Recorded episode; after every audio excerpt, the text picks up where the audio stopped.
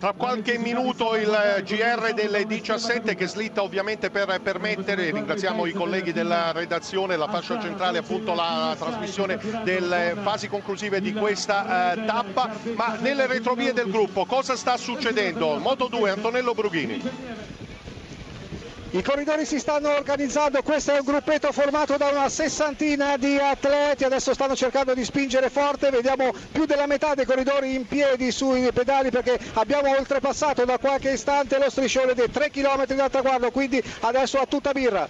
E allora riprendiamo la linea dal palco, due chilometri e mezzo, non so se Ghirotto ha ancora la possibilità, se la giuria glielo consente, di seguire da vicino nel tratto diciamo più facile, tra virgolette, che poi è quello conclusivo, ma a livello di rettilinei finalmente si respira da Chiavari a Sestri Levante, insomma di seguire ancora la corsa, di raccontarci cosa succede nelle prime posizioni del gruppo. A te la linea, Massimo, Moto 1. E noi Giovanni di Radio Rai abbiamo un posto di privilegio, i corridori sono dietro di me di 20-30 corridori, fino a quando possiamo rimaniamo qua, poi sappiamo che quando non riesco più a stare vi dico linea al palco, comunque sono sempre gli uomini di Fabio Aro lì davanti, vedo comunque anche la Green Edge, la maglia rosa in questo momento è abbastanza nascosta, vuole rimanere più possibile coperto, sa che è lui il favorito probabilmente di questo sprint, 1700 metri d'arrivo, cedo a tutti voi la linea perché ho una galleria. Paco. D'accordo, sembra abbastanza eh, curiosa la prestazione della Astana che in pratica non avendo velocisti nelle prime posizioni del gruppo evidentemente vuole proteggere la ehm, eh, posizione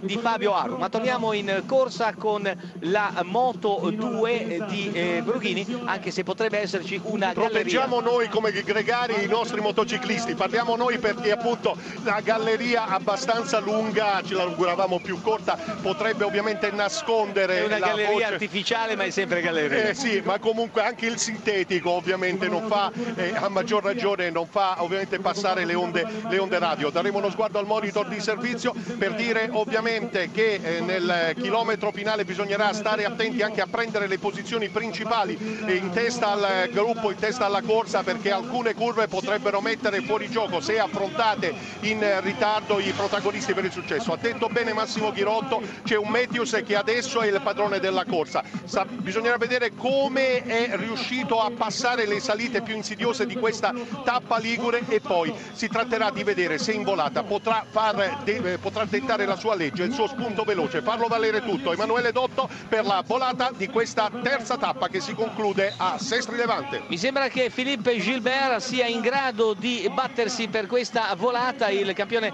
eh, della eh, BNC in qualche modo eh, sta prendendo le misure ma vediamo Matthews che sta scattando al centro della carreggiata. Matthews, Matthews, Matthews ed è Matthews che si impone allo sprint nettamente sugli avversari. Al secondo posto si è classificato Philippe Gilbert che nonostante la fuga ha provato a scattare all'ultimo metro ma Matthews il corridore australiano potentissimo il detentore del segno del primato fa sua la terza frazione della 98esima edizione del Giro d'Italia. La Rapallo Sestri Levante, tappa e maglia, maglia eh, confermata, tappa vinta da Matthews, insomma gli australiani continuano a saltare come canguri sul Giro d'Italia.